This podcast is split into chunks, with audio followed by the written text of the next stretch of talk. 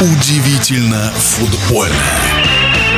В российской премьер-лиге в тринадцатом туре не повезло болельщикам, которые пришли на игру ЦСКА «Спартак». Эта встреча завершилась ничью два-два. Командам тоже не подфартило. Но сначала речь не об этом матче. В эфире футбольный эксперт Александр Ухов. Начнем с матча «Локо-Торпеда».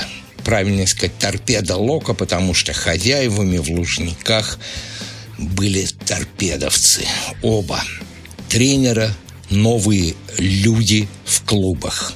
Талалаев уже утвержден главным тренером, как он подчеркивает, на два сезона. В «Локомотиве» Федоров и о.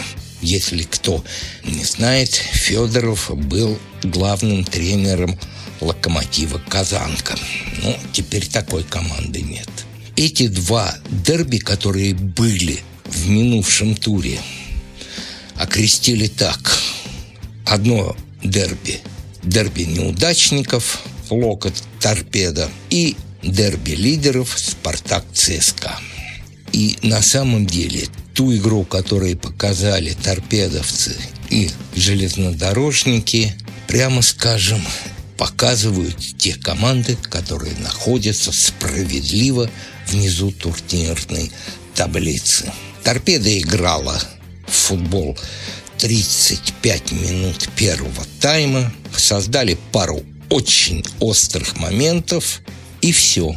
Дальше никуда. «Локомотив», как признался капитан команды Баринов, упростил игру. Надо, главное, было в этом дерби победить, и победил. Но победил не по игре, а по совершенно фантастическому проходу Карпукоса, которого никто из торпедовцев почему-то не смог остановить. В итоге он от своей штрафной добежал до штрафной «Торпеда», там сыграл в стеночку и протолкнул мяч в ворота. Вот игра этих команд, к сожалению, сильно разочаровала. А следующее дерби, назовем его правильно, ЦСКА «Спартак», потому что армейцы были хозяевами в этом матче, было огненное. Ну, просто заряд искр шел все время. Но судейство – это просто удивление. Вот с кем я из экспертов, знатоков футбола не говорил, все поражены тем, как судил, в принципе, наш лучший судья Карасёв. Промис сзади бьет по ногам. Откровенно сзади бьет по ногам Вилиана Рошу, который провоцировал весь матч спартаковцев. Неудаление, желтая карточка. Соболев врезается шипами в ногу армейца. Желтая карточка. Ермаков чуть не вырывает ногу у спартаковца Пруцева. Желтая карточка. Соболева тот же Роша обнимает и роняет на зеленый газон в своей штрафной, армейской штрафной. Никакого пенальти. В общем, судейство в этом матче было просто поразительным.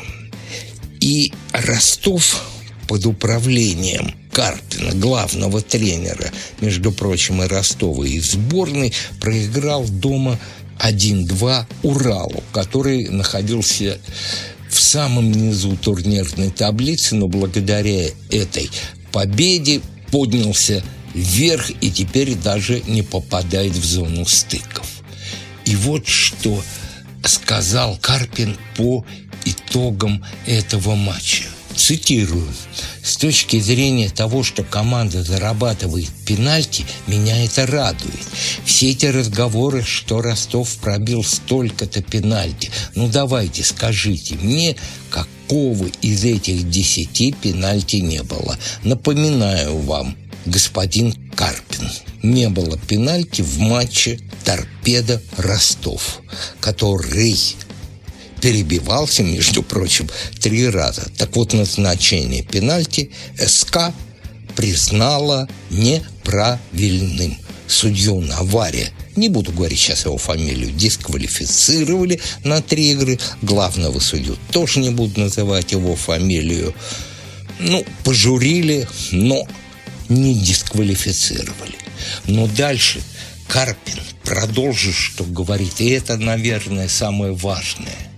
То есть мы много пробили пенальти, а сколько еще не пробили, я бы так сказал. Вообще больше раздражает даже не это, а трактовка судьями правил. Не знаю, либо им так говорят трактовать правила, либо они сами так это делают. Но трактовки правил сводят с ума всех. Имеет в виду Карпин и футболистов, и своих коллег по тренерскому цеху. Действительно, мало кто может иногда понять те или иные судейские решения, как в этом чертовском туре мало кто понимал решение судьи Карасёва. И в этом матче был установлен рекорд. Соболев в восьми матчах подряд забивает за «Спартак». Такого в истории «Спартака» еще не было.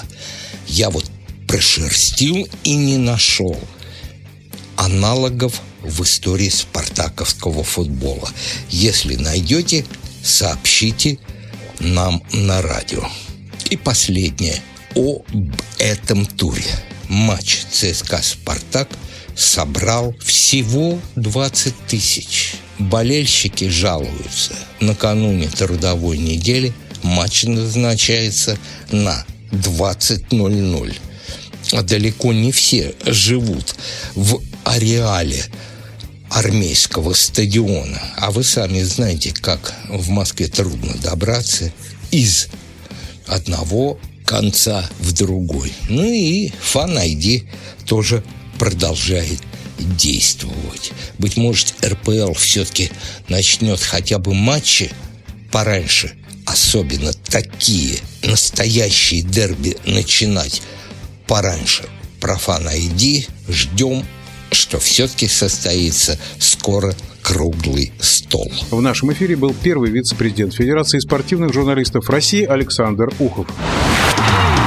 Удивительно футбольное.